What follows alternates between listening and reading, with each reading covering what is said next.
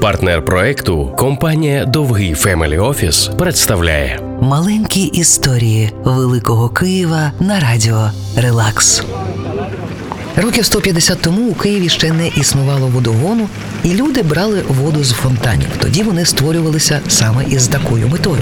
Зараз я хочу розповісти про архітектора, який завітав до Києва лише для того, аби відреставрувати Маріїнський палац, а залишився тут назавжди, щоб подарувати Києву доступну воду та фонтани.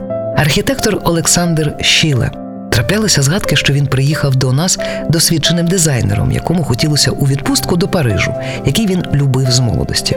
Він не хотів жити у тихому тоді Києві та працювати на реставрації Маріїнського палацу. Але але сталося те, чого він не очікував. Олександр Щіле закохався у нашій вулиці, у тихі липки, у Маріїнський парк, у можливість змінити життя цілого міста.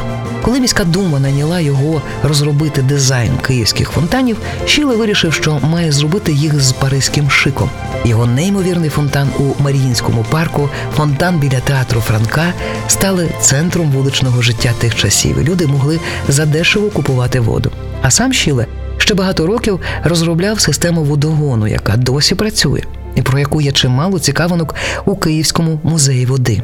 Що й казати, не дарма Шілле називають творцем нашого особливого київського вайбу. І навіть складно повірити, що сталося це вже настільки давно. Маленькі історії Великого Києва на радіо Релакс. партнер проекту компанія Довгий Фемелі Офіс.